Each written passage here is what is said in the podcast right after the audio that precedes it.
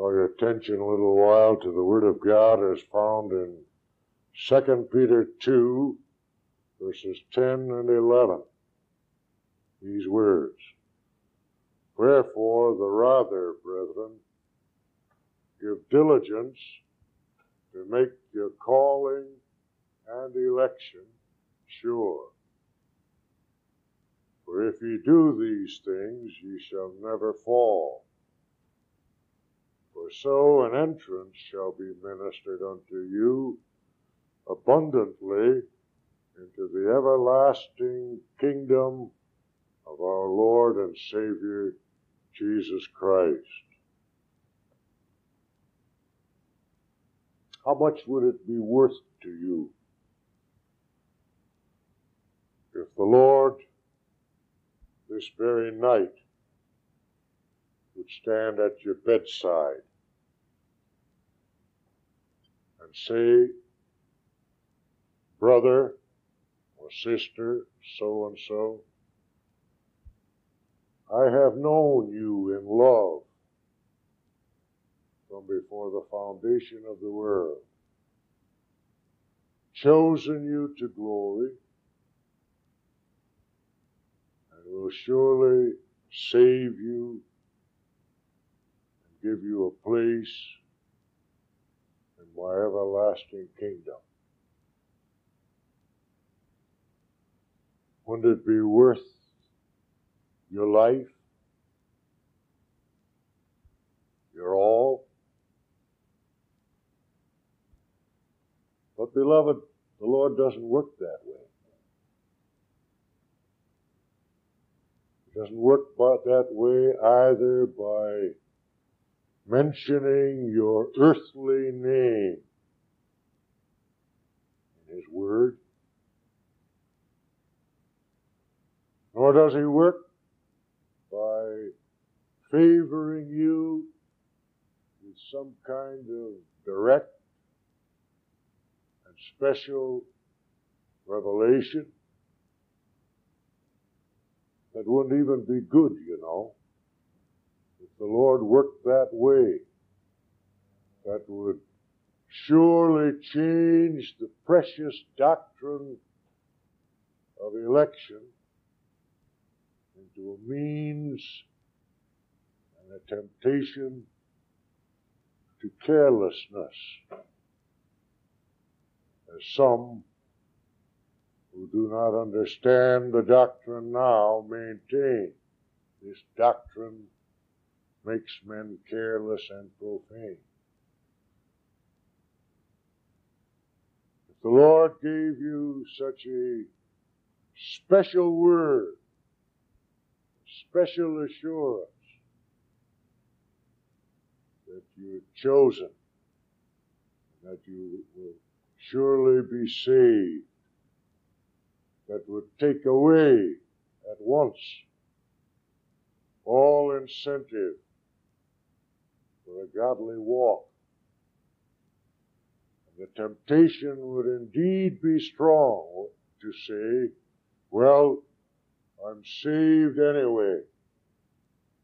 It really doesn't make any difference how I live, whether I go out in the world and enjoy the pleasures of sin and revel drunkenness and revelry of the world.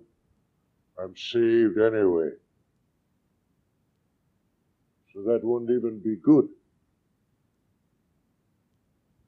And yet, it's possible, according to the words of our text this afternoon, to become certain of your election. As certain and as convinced as if the Lord had directly informed you about His plan. Only the way is different. Altogether different. Notice the words of our text this afternoon instruct us to do something. They would put us to work. Even enjoin us to do it with diligence. They are even very urgent about it. Wherefore, the rather, brethren, rather than being unfruitful in the knowledge of Christ, rather than being blind, so that we have forgotten that we were purged from our old sins. Rather, give diligence to make your calling and election sure. That's an admonition that enjoins you and me to do something. We must not say, I won't do it. We must not say, I can't do it. The Lord speaks. It behooves you and me diligently to attend. What must we do? And how shall we go about doing it? And he speaks to all of us word is written to the church. It's not just a word for certain doubtful souls or seeking souls. You can't say in response to this word, I've finished that already. You never finished with this. Not till you die. So I call your attention to this admonition. Making our calling and election sure. Let's notice in the first place the meaning of that. In the second place, the manner of doing it. And in the third place, the fruit of doing it. Notice what the text says. Make your calling and election sure. Your calling is first meaning is, of course, that you make sure that you personally are called by the Lord to salvation and glory. You can probably take that term calling in a broad sense, in the words of our text, the calling is that work of God whereby He translates us from death to life, from spiritual darkness to light, from a state of guilt into righteousness, and from a condition of corruption into holiness. It's called in our text the calling. Because God does all things through His Word. He speaks, and it is done. He calls out of darkness into His light, and men come into the light. He calls out of death into life, and men become alive. He calls out of guilt into righteousness, and men become justified. He calls from corruption into holiness, and men become holy and sanctified. You may distinguish in that calling two aspects uh, an external, an outward aspect, and an internal or inward aspect of that calling. The outward calling is by the preaching of the gospel. All ye that are thirsty, come ye to the waters. As you have it, for example, in Isaiah 55, verse 1. Ho, everyone that thirsteth, come ye to the waters, Buy wine and milk, without money and without price. Or in the word of the Lord Jesus in Matthew 11, verse 28. Come unto me, all ye that labor and are heavy laden, and I will give you rest. Believe in the Lord Jesus Christ, and thou shalt be saved. That's the outward calling, general in its proclamation, comes to all who come under the preaching of the gospel as far as its proclamation is concerned. God does not simply whisper that call in the ears of certain persons, in the ears, say, of his elect people. He proclaims it abroad to all, elect and reprobate alike. But notice that that calling is always particular in its content. The Lord does not simply say, Ho, everyone, come to the waters. No, no. Ho, everyone that thirsteth, come ye to the waters. The Lord Jesus doesn't say, Come unto me, all men, and I will give you rest. No, no. Come unto me, all ye that labor and are heavy laden, and I will give you rest. It's a general proclamation of a particular gospel, of a particular calling. That's always accompanied, that calling, by all the promises of the gospel. The other aspect of that call is the inward calling by the Holy Spirit. That's irresistible. That's personal. And that's in your heart. Only remember when God speaks His own word to us through the Scriptures, through the word preached, only when God Himself speaks His own almighty, powerful word to us, only then are we really called. When God speaks, then He tells us this call means you personally.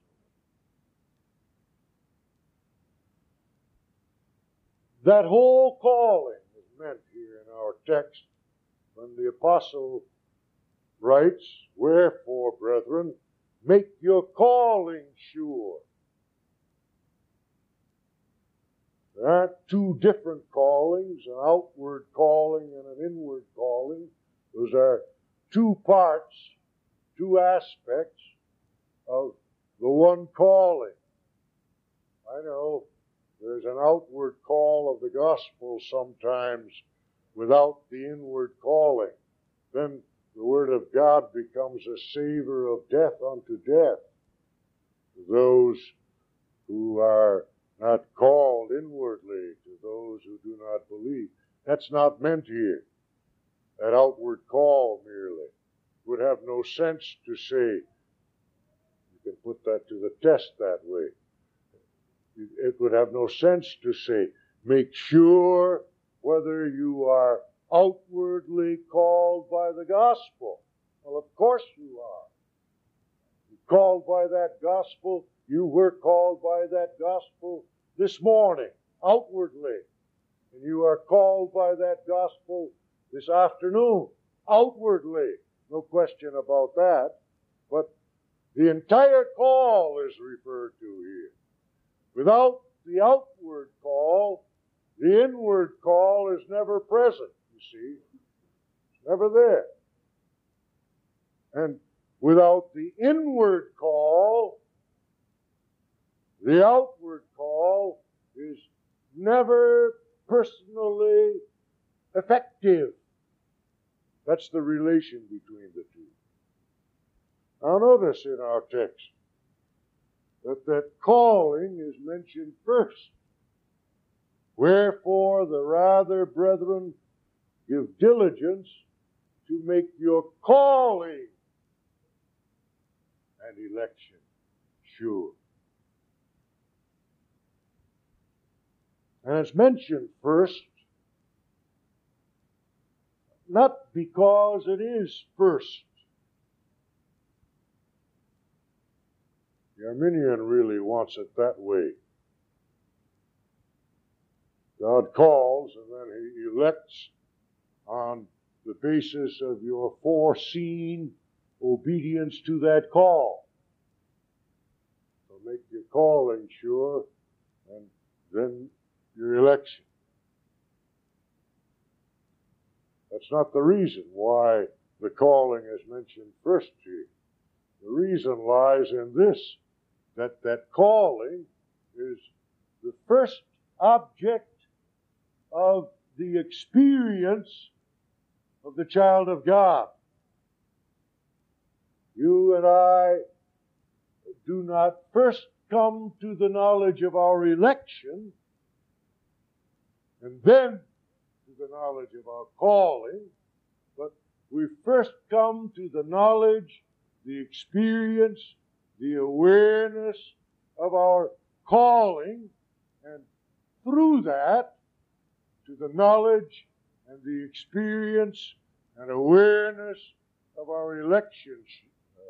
You can never make your election sure unless you have made your calling sure. That's the relationship here. The result, when we make our calling sure, is that we embrace the promise of the gospel, that we walk in obedience to God's word and precepts, and thus the two parts of the covenant of grace are fulfilled in us God's part and our part. In the second place, the apostle says, make your election sure. Make your calling and election sure. What is election? God's election is His sure and unchangeable decree of salvation, His mind and His will to save. God's election means, and let's be clear on this, that not all are saved, but that God determines sovereignly who shall be saved. God determines who shall be made like unto his Son. God determines who shall be partakers of the divine nature.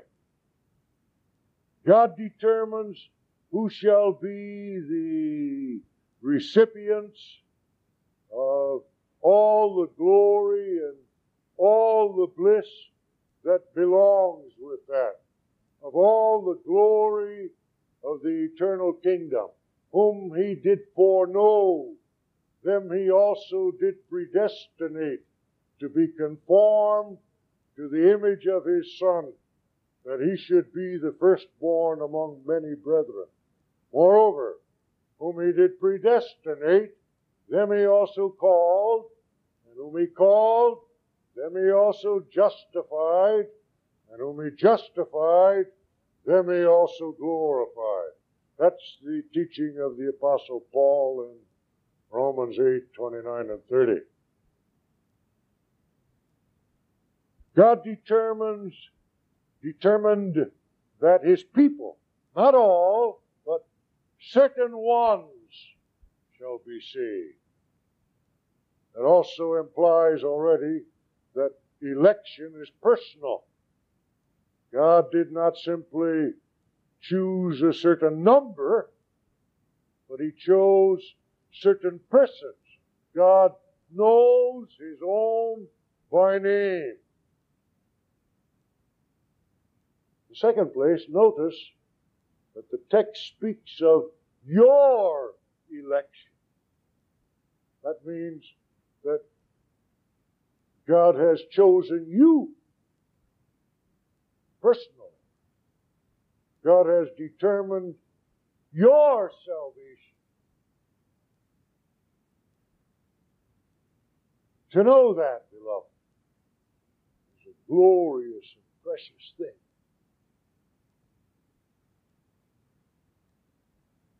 That's worth your all. Nothing more blessed, nothing more glorious, nothing more precious than that in life. To know that you are one of God's chosen people. When you know that, you have the knowledge that, that in the end all is well.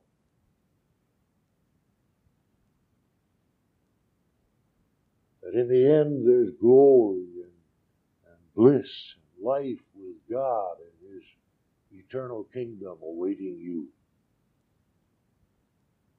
If you have that knowledge, then you have the knowledge that that nothing can possibly deprive you of that glory. Not the devil, not the unrighteous, not sin, not your own sin, not hell, Nothing can deprive you of it. And if you know that you're one of God's sheep, then you have the knowledge that all things must work together for good to you and to all them that love God, who are the called according to his purpose. Then you have comfort. Then you have strength. Then you have fearlessness. Then you have zeal. Then you have patience. Then you have love. Then you have hope. It's all based on that knowledge. One more thing. What's the relation between calling and election? The answer is, of course, election is first. That's the source of everything in salvation. And that lies back of the calling. Very plain from that passage that I just quoted from Romans 8, whom he did predestinate, them he also called. calling, therefore, is according to the election and according to the unchangeable purpose of God. You are called if you are chosen. Against that background, let's take note of the fact that the apostle admonishes you and me here make your calling and election sure. Make them sure. What does that mean? That cannot mean, of course, that we do that in the objective sense of the word with God. We need not and we cannot make anything sure with God. The Arminians teach that again. God's election is conditional. He didn't elect certain persons, but he elected certain conditions and certain qualifications. He chose those of whom he would, of whom he foresaw that they will obey and believe. If that's the case, then we determine things, not God. By obeying and persevering, we make sure that God will choose us.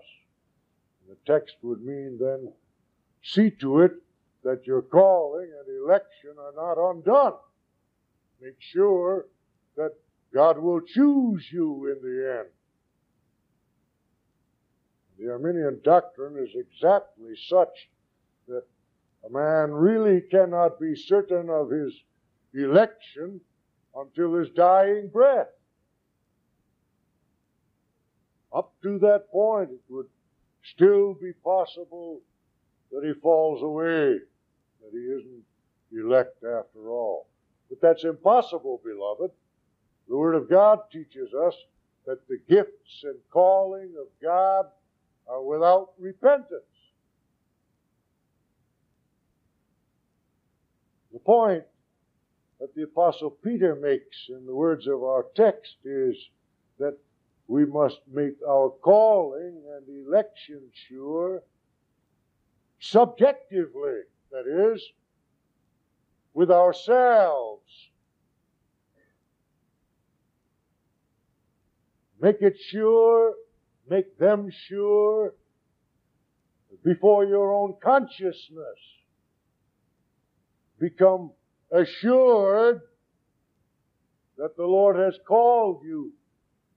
And become assured thus that the Lord has chosen you. So that the matter is settled. And so that you are spiritually at rest, just as much spiritually at rest as if, as I said in the beginning of my sermon, the Lord came and stood at your bed at night and gave you that personal assurance in so many words. The apostle even says, give diligence to do this. Be zealous. Be eager for that assurance. Because that will give joy and hope and stability to your whole life. The question is how? How do we do that? In the first place, we ought to notice that the apostle puts the calling first. Make your calling first sure, and thus make your election sure. That's the relationship in our text. Why is that? Because, beloved, as the people of God, you and I have the experience of the calling. And if you're called, you're surely chosen. But what does that mean? Make it sure. How do you do that? Negatively, you don't do that by, by abstract reasoning about your election.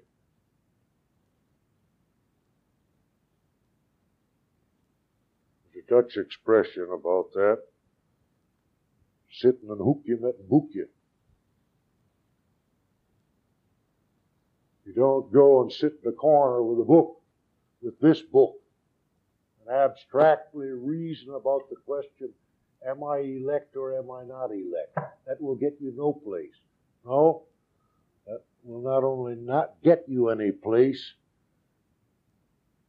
that will get you into a quandary. Because if you reason that way, the result is going to be that you begin to doubt your own election.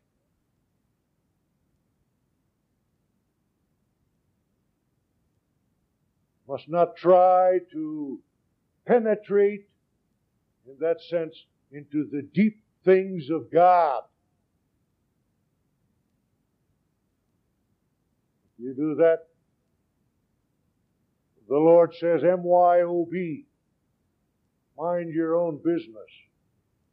That's not your affair.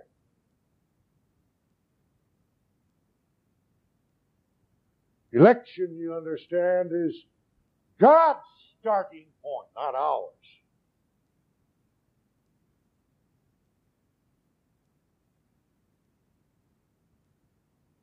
Second place, you don't do that by waiting. Waiting and hoping and praying and, and sighing for some kind of direct revelation. Whether that comes through some special experience, whether that comes through some dream, or whether that comes through some text that all of a sudden makes a special impression upon you. That's mysticism. There are those people. There have been people like that in, in uh, Reformed and in Presbyterian circles too. Partake of the Lord's Supper, for example, until they have received such a special revelation. My earlier days in the ministry, I lived about 10 miles from a town by the name of Rock Valley, Iowa. And there was one of those churches there. They called it a Nederduits church. Netherlands Reformed Church, I think was the official name. Was a congregation of some 200 families. And out of those 200 families, they told me there were some 24 people who were holy enough to go to the Lord's Supper. They had had one of these special experiences and give an account of it. That's sickly, beloved. That's sickly. The Lord doesn't say wait. He says work. Tells us to do something. It doesn't help either to appeal to some kind of past conversion. The question is not whether you were converted in the past. The question is whether you are converted now. It doesn't help to appeal to some past experience. Many of God's people don't even know of an experience like that because they've been brought up in the fear of the Lord from childhood up. But you know, the, the memory of an experience like that may, may fade. Or uh, the devil may distort it. He loves to distort things. Or fears and doubts may arise as to as to whether it was really true, whether it was really that way. But I say again, beloved, that's not the question. The question is not what happened 20, 30 years ago. The question is, what about now? The apostle says, give diligence, give diligence to make it sure. So we may ask the question quite in general how does anyone become sure of his calling and election? How does that happen? The answer is, first of all, through the Word. God speaks through His Word. That's not enough. The answer is, in the second place, by the testimony of the Spirit in our hearts. Apostle Paul talks about that in Romans 8, speaks of the fact that the Spirit witnesses with our spirit that we are the children of God. He does that, the Spirit. He takes this word and binds it personally upon our hearts and upon our consciousness. Testifies that we are the children of God. In the third place, that takes place in the way of sanctification. The way of a godly walk. That's important. That's even emphasized in, in uh, the context here. I'll come back to that in a moment. You cannot possibly have the testimony of the Holy Spirit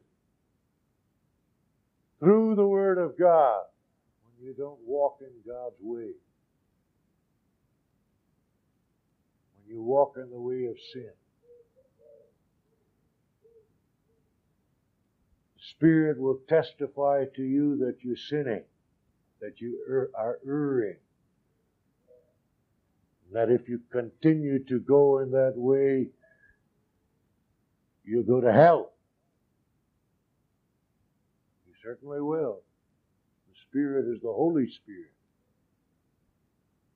He never gives the children of God the assurance of sonship except in the way of holiness, the way of sanctification.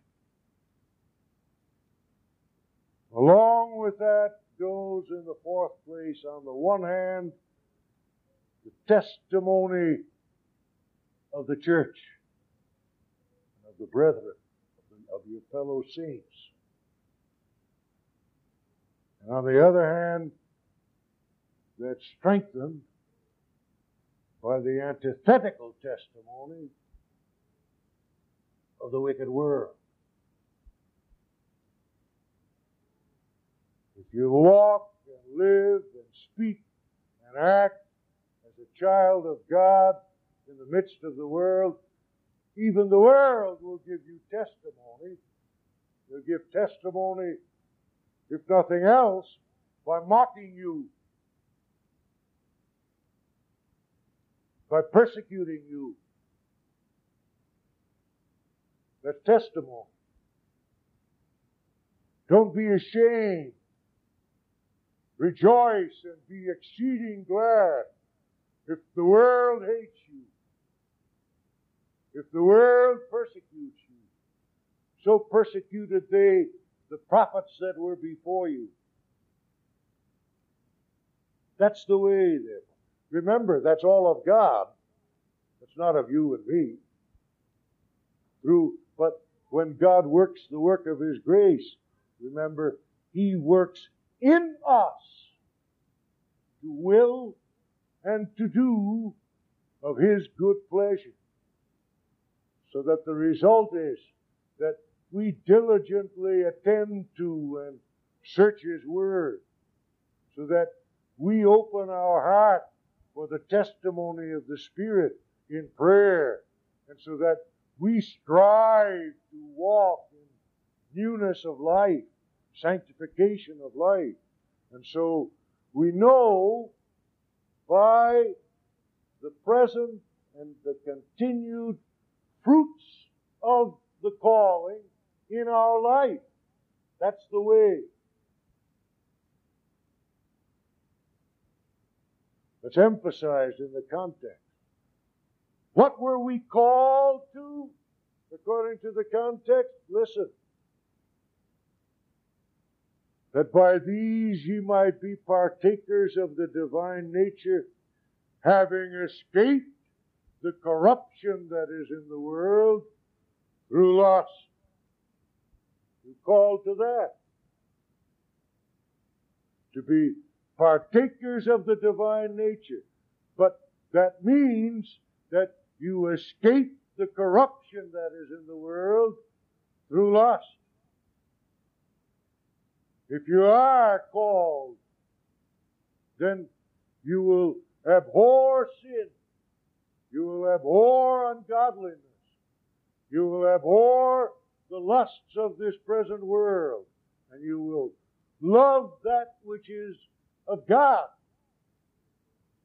Then you will do, remember, what the Apostle Peter describes in the preceding context in uh, verses 5 and follow. Beside this, giving all diligence, add to your faith virtue, and to virtue knowledge, and to knowledge temperance, and to temperance patience, and to patience godliness, and to godliness brotherly kindness, and to brotherly kindness charity. That's the fruit of the calling. A walk of life, a walk in Christian virtues, a walk so that you grow in those Christian virtues.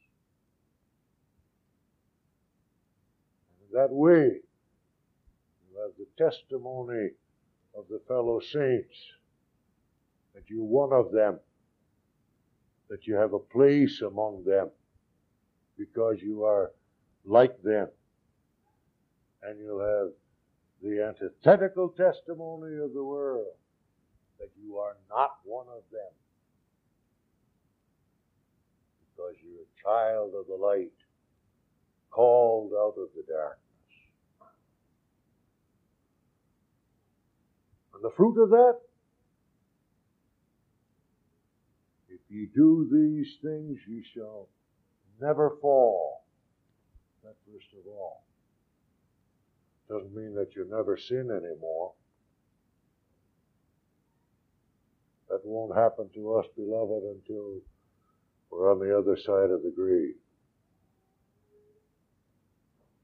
But it means that we shall not fall in the sense that we stumble into gross sins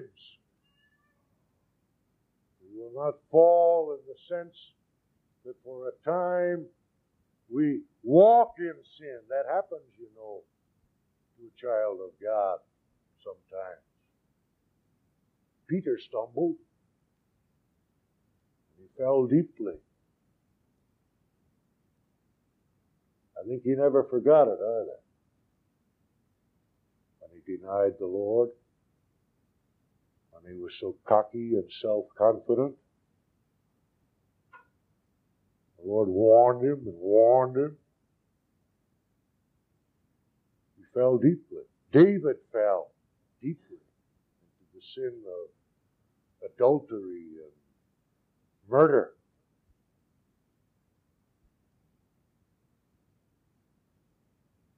And if we are diligent, you see, that takes diligence, beloved. That takes constant diligence. You can't, you can't let up your guard for a moment. You and I. It takes constant diligence to make our calling and election sure. If you do that, then you will not fall in that sense. And you will not fall into the darkness of of doubt unbelief with respect to your salvation. That's the one side. The other side is that so an entrance shall be ministered unto you abundantly into the everlasting kingdom of our Lord and Savior Jesus Christ. Essentially, principally, we enter into the kingdom of God of Christ, of course, when we're called. But constantly, that entrance into the kingdom is ministered unto us through the Word, through the sacraments. That door into the kingdom looks so small sometimes, doesn't it? So vague, so far off. Notice that the Apostle Peter here speaks of, of an abundant entrance. Shall be ministered unto you. In other words, the door of the eternal kingdom of Christ shall be thrown wide open to you.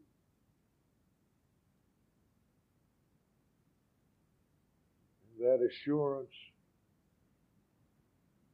we can now rejoice here in this present time. Isn't anything more blessed than that?